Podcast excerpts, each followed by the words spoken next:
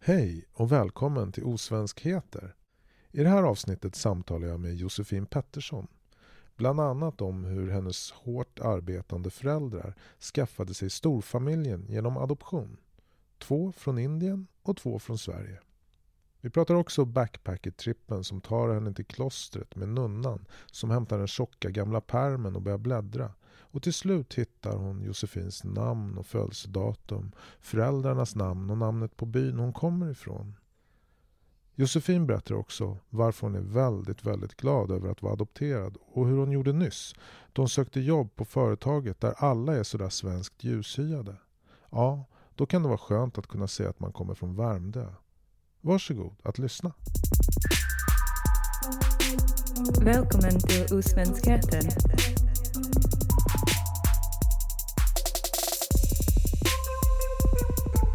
Osvenskheten.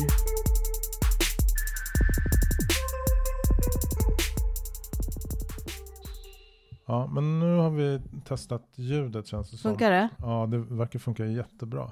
Ja, bra. Så jag börjar med frågan, vad heter du? Jag heter Josefin. Och är det ditt fullständiga namn? Mitt fullständiga namn. Ja, Josefin, Mary, Karin, Margareta, så jag har massa namn. Okej. Mm. Har du ett svenskt efternamn också? Ja, jättesvensk. Pettersson. All right. Mm. Ehm, och om du skulle beskriva vem du är och hur du ser ut, hur skulle du beskriva dig då? Jag tror att jag skulle, eller jag skulle beskriva mig själv som ehm, mörkhyad, Okej? eh, med lockigt hår, Mm. stora läppar, Mm. eh, medellång, Okej. kurvig. Ja. Ehm, och som person så skulle jag nog beskriva mig som väldigt social. Mm. Social och nyfiken och ehm, tycker om eh, att höra om hur folk har det. Mm. Jag, jag gillar inte liksom mingel sådär Nej. så mycket. För att det är en sån fasad, tänker jag. Alltså om man går på någon så här företagsmingel eller så. Mm. Är du bra på att småprata? Med folk du inte känner. Mm. Ja, men jag tror nog att jag är ganska bra på det. Faktiskt. Men eh, En bra värdinna? det tror jag. Ja, det, jo men det är jag. Jag vill att om man kommer hem till mig och sådär så ska man känna sig välkommen. Man ska känna liksom att det finns någonting att äta och dricka som tilltalar dig och inte just är Mm.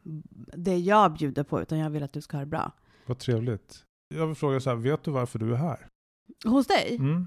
Eh, ja, Varför jag har bjudit in dig Ja, till jag- mig, till ja. mitt kök?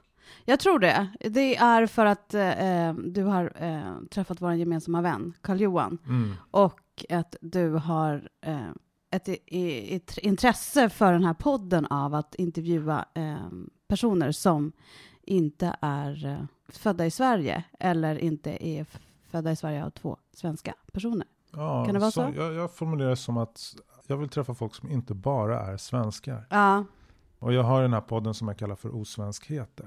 Om jag frågar dig, vilka är dina föräldrar? ja ehm, om den här podden heter Osvenskheter så är det faktiskt jätteintressant att du bjuder in mig. Mm. Därför att jag eh, tror att jag är väldigt, väldigt svensk. Okej, du heter ju Pettersson. Ja, precis. Jag heter Pettersson. Eh, jag är väldigt svensk för också så här nästan bara svenska vänner. Mm. Och till och med de har sagt så här, du är den mest svenska av alla. Just för att jag tycker om traditioner. Vi har firat midsommar jämt. Mm. Julen är viktig. Mm. Vi har också setts på påsken. Så att mina föräldrar heter Gunilla och Anders. Mm. Och de är, vad man ska säga, helsvenska. Mm. De är födda i Sverige av två svenska föräldrar. Ehm, I vilken del av Sverige? ja, Stockholm och eh, Norrköping. Mm. Och sen så träffades någon, de, någonstans där på vägen och så bosatte de sig på Mm. Värmdö. Okej. Min mamma har sagt att hon alltid ville haft en jättestor familj. Mm. Och sen så kunde de inte skaffa en stor familj tillsammans. Och det här var på 80-talet. Mm. Och då så eh, ansökte de om att få adoptera. Okej. Och då kom jag. Och 15 andra? Eftersom de vill ha en stor familj? Ja, men eller? precis. Så att vi är fyra syskon, Okej. eh, men det är ingen utav oss som är eh, biologiskt släkt med varandra. Okej. Men, men alla barn har kommit till vår familj när de är väldigt, väldigt små. Mm. Ehm, Har ni kommit från samma plats? eh, ja, jag och min eh, ena syster, eh, Maria, hon eh, och jag är adopterade från Indien, Okej. Vilken del av Indien? Bangalore. Okej. Mm. Eh, och då är vi liksom adopterade genom samma barnhem där. Okej. Så jag kom hit när jag var åtta månader Mm. och min eh, lilla syster då kom hit när hon var 15 månader tror jag det Okej. var. Sen ville mina föräldrar då bygga på den här familjen, alltså mina föräldrar, adoptivföräldrar. Ja, det var inte klart där. Och då så eh, ansökte de om att få bli fosterföräldrar i Mm. Stockholm. Mm. Eh, det vill säga barn som är födda här i Sverige men som av olika anledningar inte kan bo med sina biologiska föräldrar. Mm. Ehm, så då så kom min bror eh, när han var tre månader och sen så kom min yngsta syster när hon var två dagar. Och de har bakgrunder, så som jag förstår det, att eh, problematiken hos deras biologiska föräldrar Mm. är så eh, tung så att sannolikheten att de ska få vårdnaden eh, har varit väldigt liten. Mm. Men så de, dina två yngsta syskon, de ser inte ut som dig och Maria? Nej, och utan de är ju helt svenska. Okej. Så att det är ju många som kanske tror då att de är biologiskt Mm. födda från våra, mina adoptivföräldrar. Och de är inte blandade heller? Nej. Eller? Utan är, De är är, de, helvita. är de typiskt blonda också? Eller? Eh, ja, Okej. precis så. Mm. Så att det är liksom två adopterade och två inte adopterade. Ehm, och vi eh, tillsammans utgör liksom syskonskaran Mm. och har Gunilla och Anders som Mm. föräldrar. Osvenskheten.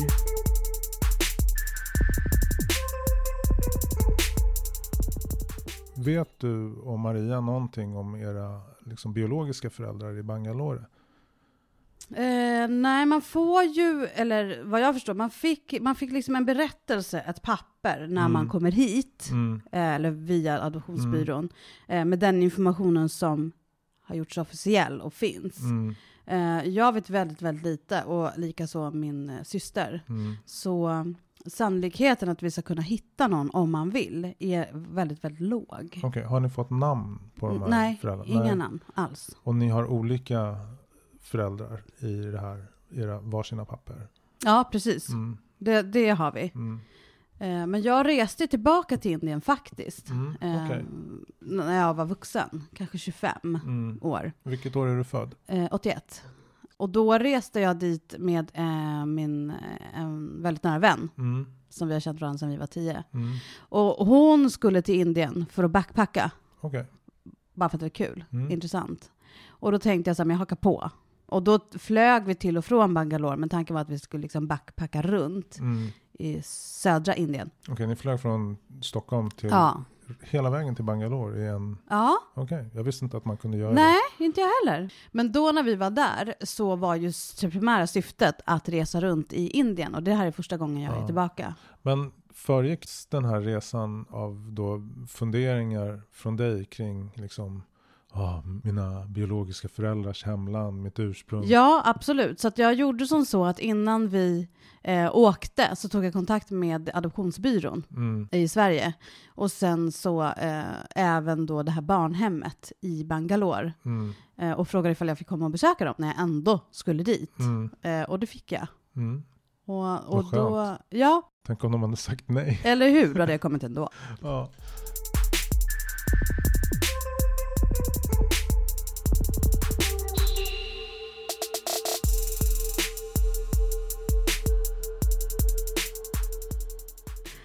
Ja, men då var vi där och det var eh, intressant. Det som var häftigast tycker jag, det är att det fanns en kontakt där eh, på eh, barnhemmet. Mm, Och eh, hon är den som adoptionspapperna har gått igenom. mm, Så att hon kände till mina föräldrar, alltså just via papper. Alltså Okej. så här, "Ha." jag sa, jag kommer härifrån sägs det och Mm. eh, mina föräldrar är Gunilla och Anders i Sverige, Värmdö. Och hon bara, ja men det kommer jag ihåg. Så hon var så gammal så att hon Ja. jobbade Då. i början på 80-talet och Ja. du liksom Mm. flyttade till Sverige om man säger så. Ja. Och då så ställde jag lite frågor och då sa hon så här, jag kan inte ge dig någon mer information än det som faktiskt står i dina papper. Mm, så sa hon så här. Men den du skulle kunna prata med, det är en nunna som heter Frances, tror jag hon sa. Mm. Och hon, ehm, hon bor och jobbar på ett kloster som ligger en bit härifrån. För det är där du blev inlämnad, så du har i princip aldrig bott här, men de verkar sammankopplade liksom på Mm. något sätt. Så att du kan ju åka och prata med dem och höra. Och, ehm, och det stod ju inte i mina papper, Nej. så då gjorde jag det. Mm. Och min vän följde med. Det här barnhemmet låg liksom i en finare del. Det var städat, det var ordning och reda, det var trevligt. Mm. Fina trädgårdar runt det här barnhemmet. Så. Och så sa hon så här, men du kan åka till det här klostret, det ligger här och här. Och sen så tog vi en taxi dit och så bara inser jag så här, men gud, vi är på väg till slummen. Ja. Alltså det blev myllrigt på gatorna, Mm. jättemycket folk. Jag såg att det var folk som låg på gatan, Mm. både barn och vuxna som var smutsiga. Mm. Eh, det blev liksom eh, lite dunkelt på något sätt. Mm. Och sen så stannar taxichauffören och säger så här, men här är det.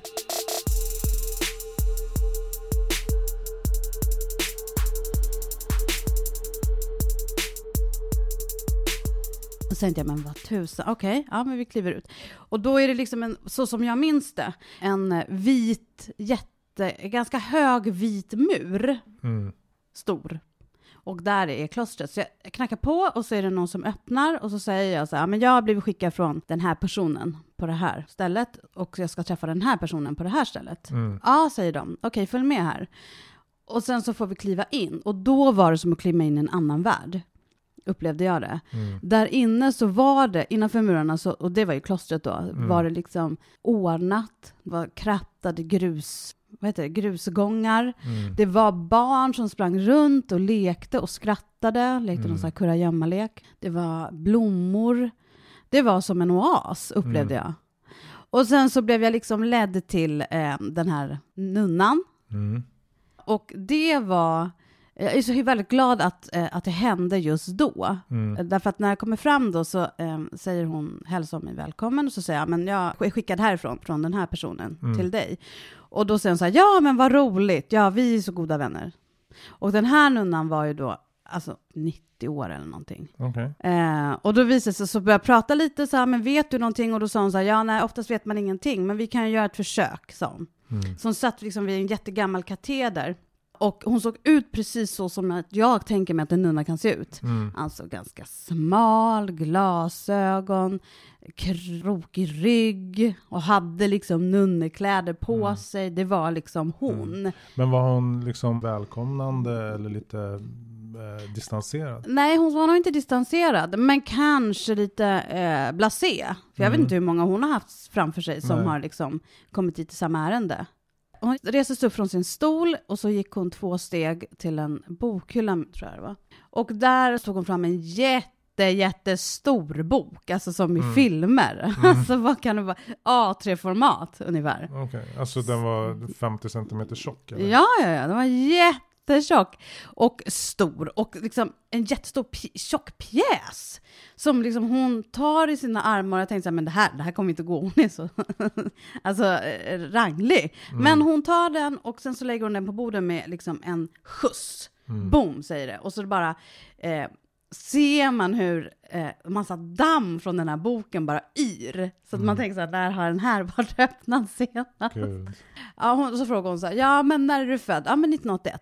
Ja okej, eh, och vilket datum? Ja men 26 maj, för det är det som står i mitt pass. Mm. Och då så tog hon upp den här boken och så började hon liksom bläddra och så tittade hon så här och bara, ah, vi har ingen, ingen här. Och jag, just det, mina föräldrar sa att jag hette Josefin Mary Mm. när jag kom, Mm. så de behöll det. Fast bara mitt förnamn då, Kanske Josefin. ett bibliskt namn? ja, Ja. men det är precis, det är, det är många kristna där. Mm. Så då eh, öppnade hon boken och så t- satt hon och tittade där och drog, liksom tittade på raderna med sin, sitt finger sådär liksom. Mm. Och så stämde hon såhär, ja men här har vi någon, 1981, en Josefin. Ja, eh, född 9 maj står det. Men ma- jag ser att du är förflyttad, du blev inlämnad här, men jag ser att du är förflyttad till barnhemmet den 26 maj. Mm. Och då tänkte jag såhär, det måste ju. utslutsmetoden, liksom, det lär ju vara jag. Mm. Så och hon kunde inte ge någon mer information än att så här, ah, okej, men då frågade jag så här, men vet du någonting mer var jag kommer ifrån? Och då sa hon att jag kom från en by och jag minns inte namnet. Jag har en lapp någonstans som hon skrev tror jag. Jag vet inte vart den är. Ja, men hur som helst. Och Du kommer från en by fem timmar härifrån Mm. norrut. Eh, och vid den här tidpunkten så sa hon så här, så hämtade man väldigt många barn från den här byn. Okej. Så ni står där inne hos henne i alla fall? Ja, men precis. Och så ger hon mig namnet på den här byn. Och sen s- så ger hon mig två namn. Hon säger att dina föräldrar heter det här. Jag förstod inte riktigt. Hon kunde inte jättebra engelska. Nej. Så att jag liksom fick två namn som jag liksom tänkte så här, nej men det här, det här är nog inte namn, det kanske är funktioner mer. Mm. Ja, så då fick jag det. Och sen så skulle vi åka hem dagen efter. Jäklar, vad synd. Så att jag ju, följde inga mer spår. Men det som står i mitt brev om mig, det är att jag har tio syskon. Så att jag är det elfte syskonet. Så att Mm. om det nu stämmer, Mm. Men hur många år sedan var det du gjorde den här resan? Nu, 2007. 2007, så det är alltså 13 år sedan. Ja. Har du under de här 13 åren funderat på att åka tillbaka en gång till och ta dig upp till den här byn? Nej. Hur kan det komma sig? Ett oväntat svar. Jag vet inte, jag bara undrar. Jag menar, du sa ju inledningsvis att alla dina vänner tyckte att du var så svensk och att du Ja. älskar de svenska traditionerna. Mm. För det är väl också liksom home is where your heart is på något sätt. Ja, precis så. Så mina barns mamma är adopterad från Sydkorea. Mm. Och genom henne så känner jag många andra adopterade. Och jag har också vänner i, i min egen bekantskapskrets som är adopterade. Mm. Och jag har väl observerat att antingen så går man all in för att hitta sina rötter. Eller också så är man lite mer som du. Att man kanske nöjer sig. Eller att det, det är inte en så stor fråga. Mm. Just att hitta sina biologiska föräldrar. Jag vet inte varför. Utan jag har bara konstaterat att det är så. Eller verkar så. Mm. Så du tänker, du, men det du säger är att ant, man är lite antingen eller? Ja, Ja. Men, men så kan man ju vara generellt i livet. Antingen gillar man liksom, Mm. eh, fotboll eller inte. Alltså det behöver inte vara mer komplicerat än så. Men ens ursprung och ens familjehistoria är ju någonting som man talar om. Någonting som man funderar över. Och eh, det är ganska vanligt att man spårar likheter i sin karaktär tillbaka till sina biologiska liksom, Mm. förfäder. Eller att man eh, härleder sitt sätt att vara på till den kulturen där man är uppvuxen. Så att det här samspelar ju på olika sätt beroende på vilken person man är. Mm. Hur betydelsefullt det blir. Ursprung, Mm. uppväxt, nationalitet, tillhörighet. Men i ditt fall, du åkte dit, du fick namnet på din förmodade hemby och Mm. namnet på dina förmodade biologiska föräldrar, även om det lät som titlar snarare än namn. Ja, men precis. Oturligt nog så hade du en bokad hemresebiljett dagen efter. Och sen så föll kanske möjligheten att eh, Ja, precis. göra den här resan lite ur händerna. Och sen Ja. blev du upptagen med annat kanske. Nej, men så här. ehm, jag tror att jag gjorde den här resan till Indien var ju inte primärt för att söka rötterna, utan jag skulle backpacka med min vän och det gjorde vi också. Men jag är väldigt glad över att när jag var där, att jag faktiskt tog tillfället i akt och besöka barnhemmet och då med- sedermera det här klostret. Mm. För jag har inte funderat så mycket på min adoption. Jag vet om att andra adopterade, många adopterade, gör det Mm. och har gjort det väldigt mycket. Mm. Men jag har inte det. Och eh, om det nu är som så som står i mina papper, att jag är det elfte barnet, då tänker jag mig att när jag är 25 år och åker dit, eh, till Indien, så lär ju mina biologiska föräldrar kanske inte leva längre. Så, men däremot så kanske det finns syskon Mm. som lever. Jag vet inte riktigt vad jag skulle göra med den informationen, för att jag skulle nog säga, och där kanske jag får rätta upp, men jag skulle nog säga att jag känner mig ganska hel. Så att det, det finns ingen Så som jag har sett andra beskriva, andra de- adopterade beskriva, s- så som de upplever sig själva, att det är en del av dem som saknas. De har haft det bra här, de älskar sina adoptivföräldrar och de har haft en fin uppväxt, men att de hela tiden har känt att det är någonting som saknas. mm. Jag har nog aldrig känt så. Vad skönt. Och då kan man ju fråga sig, hur kommer det sig? Det kanske är att jag bara förtränger eh, det. Men om det nu är så och ändå min, min upplevelse av det är att jag känner mig relativt hel, Mm. eh, så tänker jag att det inte spelar någon roll vad anledningen till att jag känner mig hel är. Osvenskheter. Osvenskheter.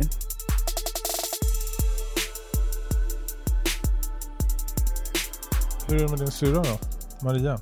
Jag tror att hon har, hon har haft mer funderingar, hon har inte varit tillbaka i Indien, Nej. men hon har haft mer funderingar kring vem hon är tror jag, Mm. och vem hennes föräldrar var och hennes Mm. mamma och varför hon blev bortlämnad och så. Vi har inte pratat jättemycket om det, lite grann Mm. såklart. Är ni nära varandra? Ja, vi är väldigt nära. Är ni närmare varandra än de, de andra två syskonen? Mm, De är icke namngivna. Vad heter de? de heter ehm, Fredrik och Elinor. Okej, så är du närmare Maria än Fredrik och Elinor? Ehm, ja, det är jag. Men jag skulle nog säga att det kanske snarare beror på att vi är närmare kanske i ålder. Mm. För att det- mellan mig och min syster då, Maria, så är det tre år. Och sen så mellan mig och min bror så är det nio år. Mm. Och så mellan mig och min yngsta syster är det 14 år. Ja, ja, Så det är liksom ett glapp ja. där. Men, men jag, står, jag står min syster Maria och min bror ganska nära, Mm. eh, skulle jag säga. Hur, hur var det att växa upp? Hur var skolåren? Ja, men jag kommer från Värmdö. Jag är uppvuxen på Värmdö Mm. på 80-talet och det betyder att... Eh, Det är ganska roligt för du snubblade på orden. Du sa du kommer ifrån Ja. eller? ja, men precis. Det är ju det enda jag känner till. Jag har ju Mm. inga andra minnen Nej. än, än mina adoptivföräldrar. Mm. Och, Och sen så får du frågan, var kommer du ifrån egentligen? Ja, jag kommer från Värmdö. Jag Ja, är precis. uppvuxen i Värmdö. mm. Men där, på den tiden, så fanns det... Värmdö har ju varit väldigt sen med att ta in till exempel flyktingar. Mm, Så det fanns ju inte på den tiden alls. nej. Så att ut, ut, om vi nu säger utlänningar, alltså att utländska födda fanns inte på den tiden. Och under mina skolår heller egentligen. nej. Det var inte vanligt. Eh, så därför så stack ju jag och min syster Maria ut väldigt mycket Ja. på det sättet, eh, att vi var adopterade. Mm, Men att vi var adopterade är nog inte samma sak som att ha kommit hit med en mamma som är vuxen ålder och inte är svensk, Mm. som är invandrare. mm, Jag tror inte det. Därför jag skulle säga att min uppväxt, den var väldigt bra. Jag har nästan alltid haft vänner. Eh, jag har inte upplevt att jag är så annorlunda, nej. tror jag. Du har det- aldrig någonsin blivit kallad saker? Mm, jo, en gång, Bara en gång? så som jag minns det. Ja. Hur gammal var du då? Ja, och det blev nog i och för sig en förändring för att eh, mina minnen från min barndom är liksom att det är en härlig barndom. Vi är en familj, vi gör mycket saker tillsammans, vi är alltid tillsammans. Eh, och sen så, jag tror jag gick i tvåan eller trean. Ehm, och så var det en, en kille som var ett eller två år äldre än mig. Han hette Niklas tror jag. Mm, Som jag tyckte var ganska fin. mm, Jag gillade honom. Och sen så kom jag ihåg att jag skulle gå, han var ute och lekte på skolgården och, och Mm. ehm, på den här tiden gick man ju hem själv mm, när man var sådär liten. ja. Föräldrar kom inte och hämtade utan jag gick hem själv. Mm, Och då eh, var, var skolan slut och så skulle jag gå hem. Och sen så, eh, jag gick själv. Och så ser jag att han är och spelar boll med några kompisar. Och så går jag förbi och jag tänkte så här, jag blev glad av att se honom. mm, Och jag kände mig så här eh, fin på något sätt. Och så Mm. gick jag förbi. Och då säger han så här, "Ah, jävla neger, skriker han till mig. mm, Och jag har ju aldrig ringt, jag har inte hört det nej. Mm. uttrycket förut. Men jag förstår att det här är någonting som inte är smickrande. Mm, Så att någonting hände med mig den dagen. Att säga att okej, vänta lite här nu. Varför säger han det till mig men inte till någon annan? Så att Mm. då förstod jag, och det kanske är naivt, jag var ju ändå åtta år eller någonting. Då Men förstod jag herregud, liksom att, åtta år. ja men så här, men vänta lite, det är något annorlunda. Men alltså det är ju inte som att jag inte har sett att jag är mörkhyad och mina föräldrar är vithyade, Mm. eller mina vänner. Men det är liksom aldrig någonting som har eh, eh, gjorts annorlunda för Nej. att jag är det. Men, men det här var liksom en vändning på något sätt. Mm. Eh, att säga förstår, okej. Och jag, och, eh, alltså, jag tänker idag, han förstod väl själv inte innebörden av det, såklart. Nej. Men, men efter det så har jag nog egentligen inte, som jag minns det. Men Eh, du sådde någonting? Ja, i- någonting sådde det. Men jag kan inte riktigt sätta fingret på vad. För att jag har inte liksom låtit det definiera eh, att jag inte skulle ha samma möjligheter eller rättigheter som någon annan. Men tänk ändå, i en helt fantastisk uppväxt Mm. i, i ett idylliskt Värmdö så är det här enstaka lilla händelsen någonting som ändå har etsat sig kvar. Ja, i minnet. precis. Som jag minns. Ja. Så är det för mig också när de kallade mig enstaka gånger väldigt nedvärderande ord. Hur bemötte du det? Jag låtsades ju som ingenting. Ja, jag med. eh, Men det sårade så djupt inombords. Och det sitter kvar än idag. Om jag hade varit vit, Mm. om jag hade haft glasögon. Mm. Om han skulle ha sagt så här, jävla glasögonorm. Mm. Skulle det kanske varit, alltså det finns ju alltid någonting Mm. i ens uppväxt som gör att man eh, funderar lite över sig själv och, an- och sig själv i relation till andra. Mm. Jag, vet inte, jag minns det som att jag var väldigt verbal som barn. Och att jag reflekterade över att ingenting av det jag kunde säga för att såra kunde ge tillbaka lika djupt som när de sa din kinesjävel till mig. Det, det, liksom, det tog mig på en plats där jag inte kunde försvara mig. Om de hade kallat mig för glasögonorm då kunde jag liksom lagt glasögonen åt sidan. Eller om de hade retat mig för mina kläder då kunde jag skaffat nya kläder. Men om du hade varit, eh, låt säga tjock då? Men det var jag ju inte, så det fanns ju inte i min begreppsvärld att det var det de retade mig för. Men då hade jag väl kanske kunnat eh, träna och bli smal då. Mm. Ja, nej men absolut. Det här är ju någonting som man inte kan, om man säger så här, göra något åt. Förändra på något sätt. Nej. Ens, ens hudfärg. Osvenskheter.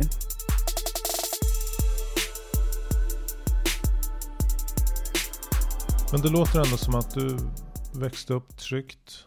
Mm. Och, och kanske lite typiskt för adopterade i Sverige. Alltså om man ska generalisera så hamnar ju ni i medelklass vita familjer som är stabila. Och eh, även om ni skulle kunna se ut som, som invandrare så har ni alltid språket. Ni har närmare till eh, akademisk utbildning genom att era föräldrar har utbildat sig och har liksom inte sällan yrken med hög inkomst. Jag tror att det är som du säger. Alltså jag har också uppfattningen av att liksom, adoptivföräldrar är en medelklass. De har utbildning. Vägen in på arbetsmarknaden till exempel är mycket lättare då när man har Som barn till, som barn till eh, akademiker till exempel. Eh, men i mitt fall så var det inte så. hur var det i ditt fall? Ja, i mitt fall så skulle jag nog säga att jag kommer från arbetarklass med en, en mamma som hade två jobb för att få det att gå runt. En pappa som slet på sitt jobb. Eh, när vi var unga så var han eh, nästan inte hemma, utan han slet.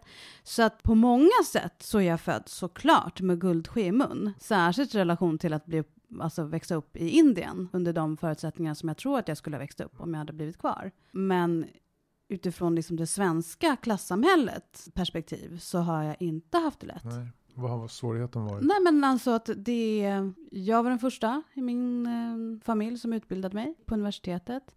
Det, alltså mina föräldrar har gjort precis allt det de kan göra Mm. för mig. Eh, så att jag är väldigt, väldigt tacksam. Och de har hanterat det här med adoptionen jättefint, tycker Mm. jag. Men eh, när jag sa så här, men jag vill plugga på universitetet, så var de så här, ja okej. Men de har ju ingen erfarenhet av hur det är, men de har alltid stöttat. Men hade man haft någon som hade gjort det så hade man kanske kunnat fått lite mer guidning i tänk på det här och det här när du väljer utbildning, vad det skulle kunna leda till och så vidare.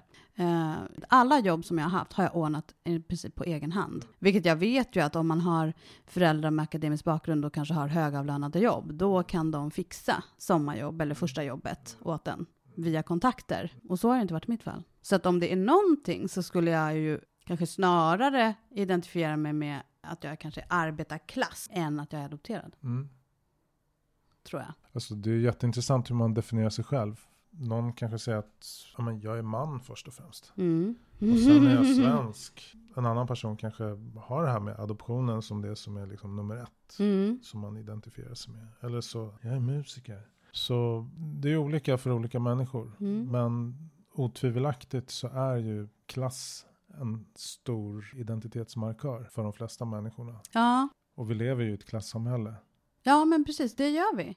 Så det känns som att eh, jag har behövt kämpa ganska mycket på det sättet. Alltså kämpa med att kanske få jobb, kämpa med att komma in på en utbildning. Men jag har haft väldigt lätt i skolan. Alltså jag kanske är liksom ett läshuvud om man säger så. Jag har inte haft svårt med läxor i skolan sådär. Men tror du att du har blivit negativt särbehandlad för att du har sett annorlunda ut mot Mm. majoriteten?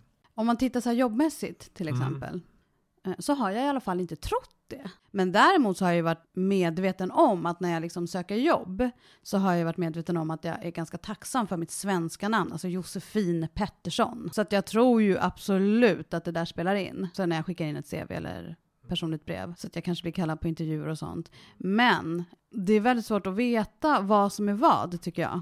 Alltså för att jag har ju inte haft jättelätt att få jobb alla gånger. Nej. Jag pratade häromdagen med en blandad person Ja, som berättade med sitt svenska förnamn och något utländska efternamn hade känslan av att han alltid behövde vara lite bättre. Svensken i alla sammanhang. Lite trevligare, lite duktigare, lite snabbare och så vidare.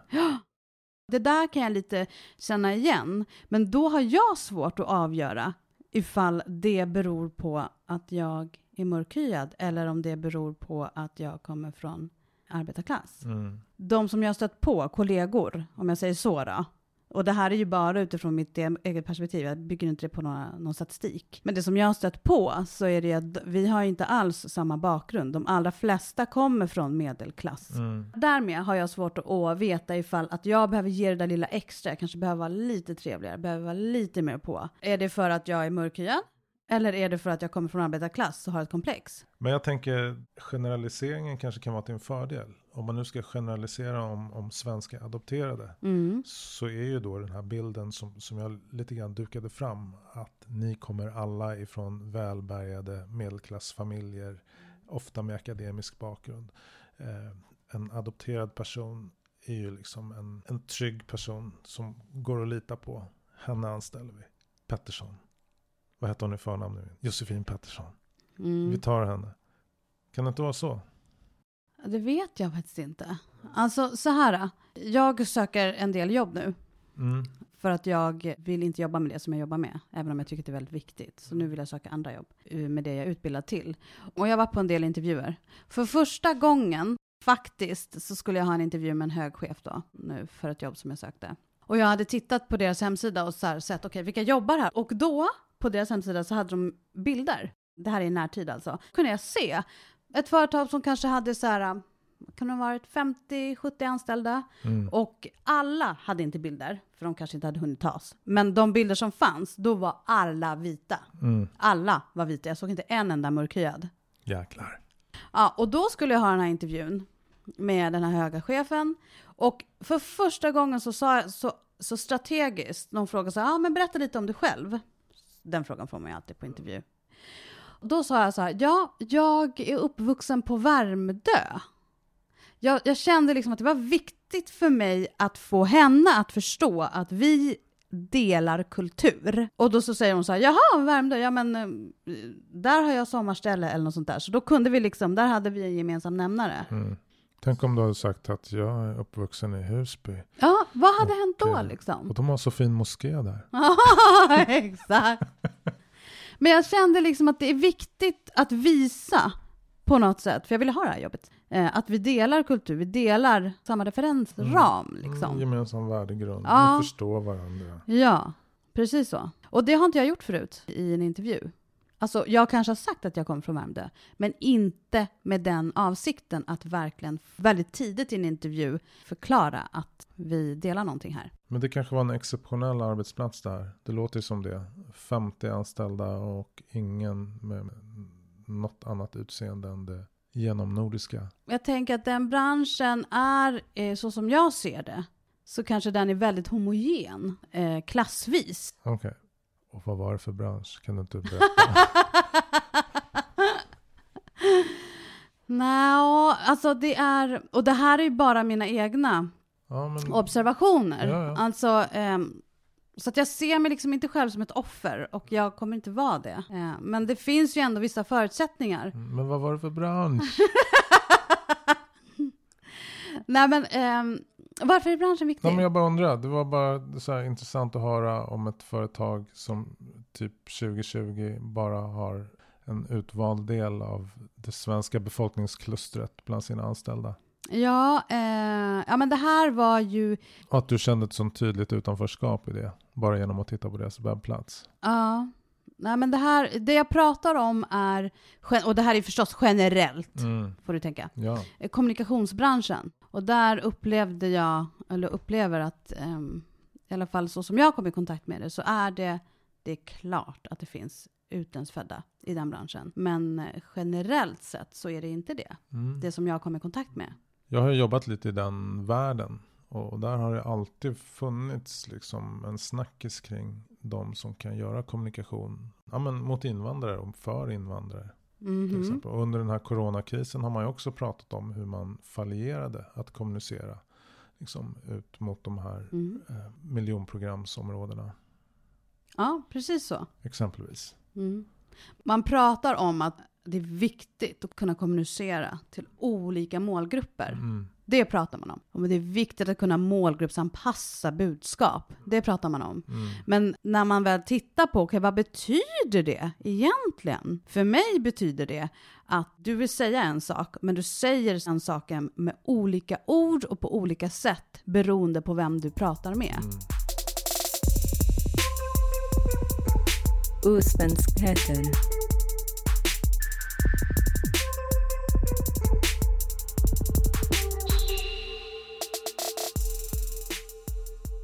Du eh, är ju inte ett barn längre. Nej. Om du skulle möta liksom, dig själv som åttaåring, kanske den dagen då, hette han Niklas, Mm. sa det där till dig på skolgården. Ja. Ditt vuxna jag, vad skulle ditt råd till ditt yngre jag vara i den situationen? Det är svårt tycker jag. Eh, mitt råd skulle nog inte vara att konfrontera honom. Det gjorde du inte då heller va? Nej, det gjorde jag inte då heller. Eh, och då tänker jag, jag kanske tänker annorlunda om jag får den här frågan igen av dig om ett år.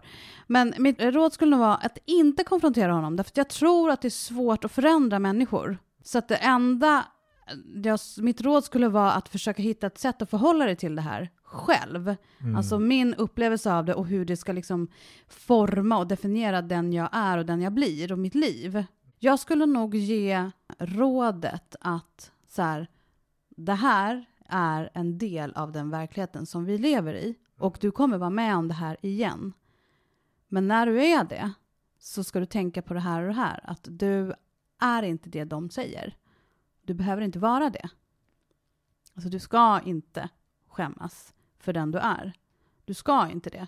Se till att liksom omge dig med människor där du får ta plats Mm. och vara dig. För att det kommer alltid finnas sådana här personer som säger sådana här saker, som tycker sådana här saker. Och det kan vara om det här, men det kan också vara om andra saker. Mm. Stöter du på dem än idag? Eh, nej, det, det gör jag inte. Alltså inte på det där sättet. Alltså det där var ju väldigt tydligt och på låg nivå när någon säger jävla neger. Mm. Men det är ju frågan om ifall jag stöter på det. Alltså den här strukturella rasismen som man pratar om nu, som jag har tänkt att jag absolut inte har stött på. Nej. Kanske har jag stött på den, jag vet inte. Och om din åttaåring då, då s- Mm. skulle stöta på någonting så samtida som Black Lives Matter. Vad skulle du säga då? Varför är de så arga för? Den uppfattningen som jag har är väl att de är så arga för att man inte har samma förutsättningar och det är på grund av att man inte har samma bakgrund som majoriteten i det här Sverige som vi lever i. Och hur skaffar man sig samma bakgrund? Det gör du ju inte. Utan du måste göra någonting av din bakgrund. Du måste vara stolt över den och du ska använda den. Så skulle jag nog säga. Mm. Använda den att tillföra nya perspektiv i det du rör dig kring. Mm. Så skulle jag nog säga.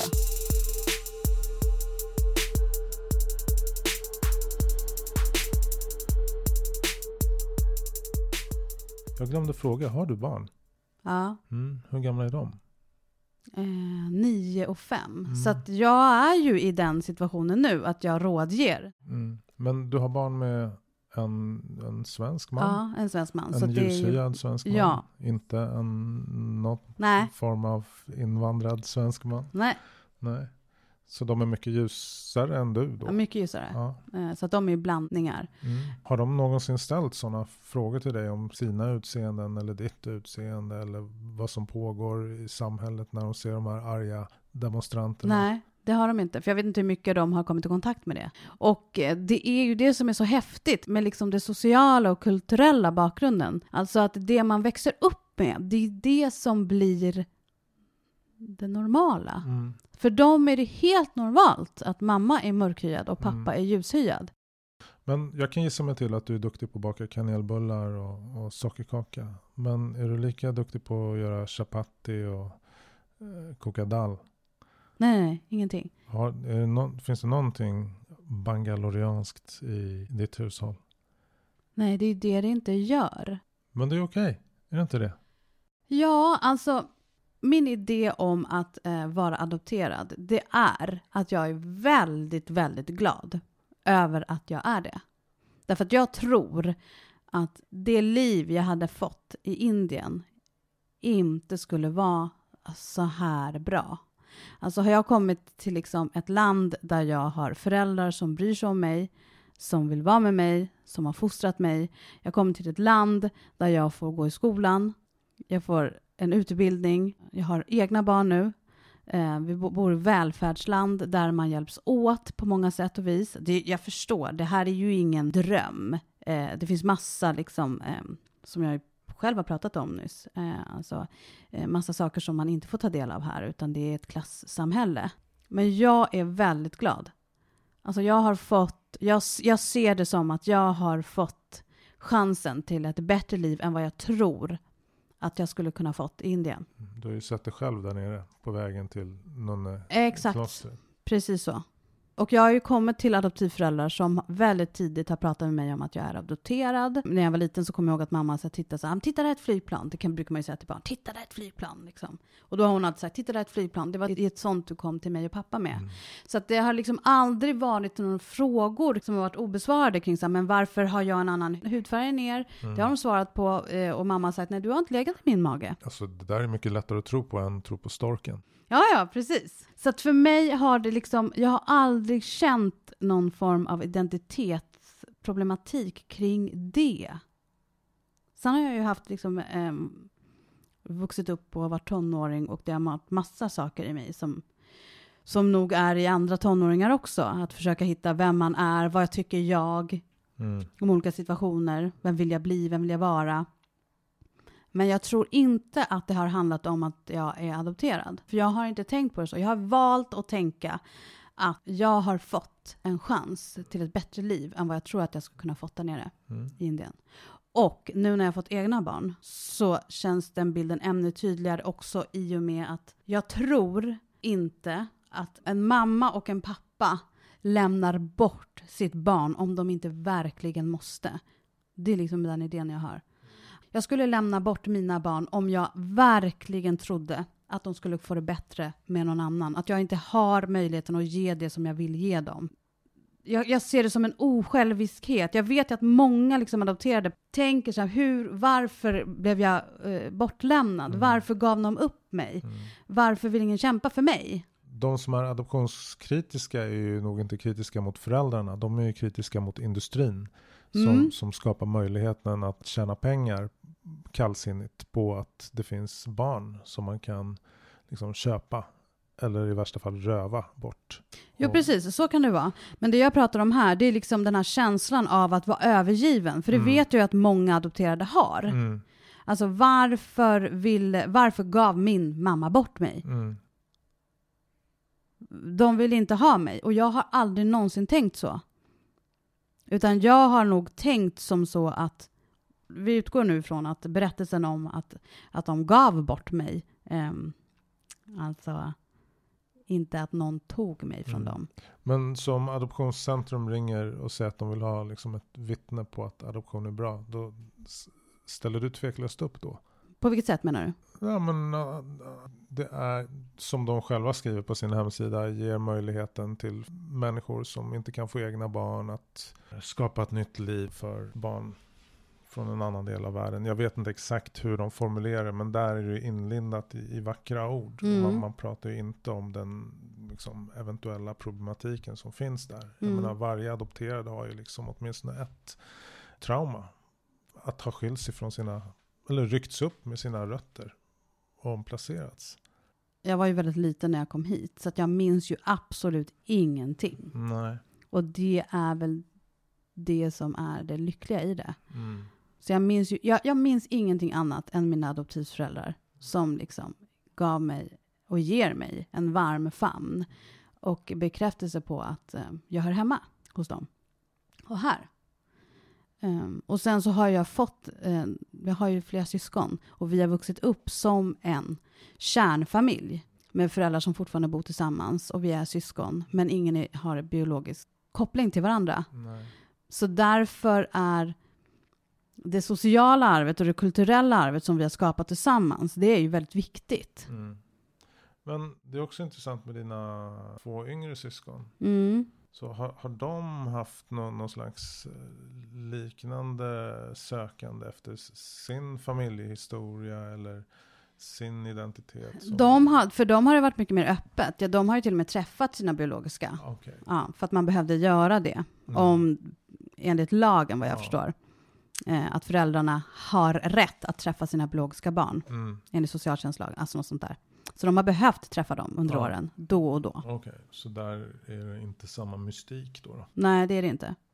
Men, men jag måste tillägga att det är någonting som känns väldigt häftigt är att eh, det känns, jag upplever det som att vi är en familj, jag och mina syskon och mina föräldrar. Mm. Alltså vi är en familj där mina småsyskon då, som är vita, som kommer Mm. från Sverige, Mm. som ser ut ungefär som mina föräldrar. Mm. De, det har aldrig någonsin varit tal om, så som jag kanske kan höra att andra har det. Andra adopterade som är adopterade och sen så har liksom de fått småsyskon som är biologiska med sina biologiskt födda till sina barn, Just det. äh, till föräldrar. Det har ju, sånt händer ju. Jag har liksom aldrig känt att mina syskon har gjort skillnad på mig och min andra syster Maria Mm. för att vi är mörkhyade. Aldrig, utan det är de... Ja, så här är min upplevelse och de kanske skulle säga någonting annat om du intervjuar dem. Okej. Men det är liksom att jag är stora syster och ehm, så är det. Vi är syskon. Jag är stora syster, de andra är småsyskon. Och ni har blivit den familjen som din mamma drömde om att Eh, få? ja, jag tror det. Ja, Fyra olika individer. ja, det låter fantastiskt. Men jag vet ju om, för jag umgås ju en del med min bror eh, som är ute i svängen och har massa kompisar. Eh, och, alltså många vita kompisar. Och jag vet ju då så här om de är ute på någon krog Mm. och sen så har jag kommit tagit ett glas med dem. Eh, att han presenterar så här, men det här är min storasyrra. Det är liksom ingen snack. Det här är min storasyrra och de kanske tittar så här, eh, jaha. Så jag ser ju vad som förmodligen går genom deras huvud. Storasyrra, alltså du är ju vit och jaha, ja ja. Ja, hej hej. Men d- han har liksom, min bror då, det, det har aldrig varit något snack. För honom, tro, då är jag storasyrran. Vi är syskon. Det finns ingenting annat.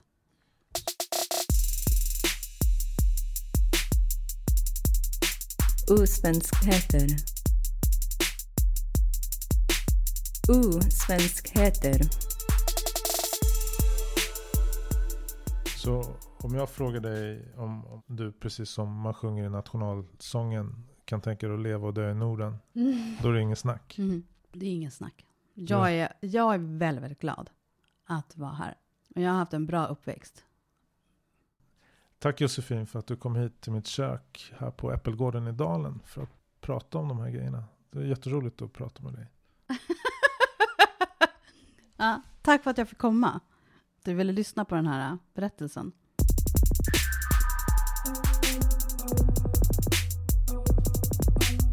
Det här samtalet med Josefin Pettersson är inspelat hemma hos mig i Dalen i Stockholm.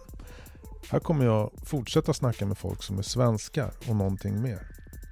Förmodligen kommer vi beröra saker som ursprung, historia, identitet, svenskhet och olika former av tillhörighet. Vill du komma i kontakt med mig och kanske vara med och dela din berättelse och dina erfarenheter Skriv då till hej snabel-a osvenskheter.se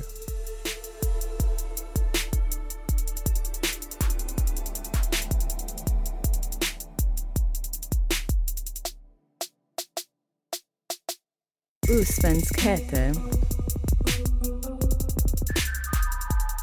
Och du, kärleken är alltid starkare än hatet.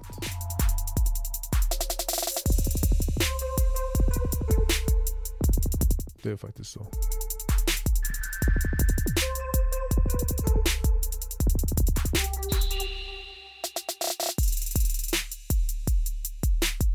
Välkommen till Osvenskheter.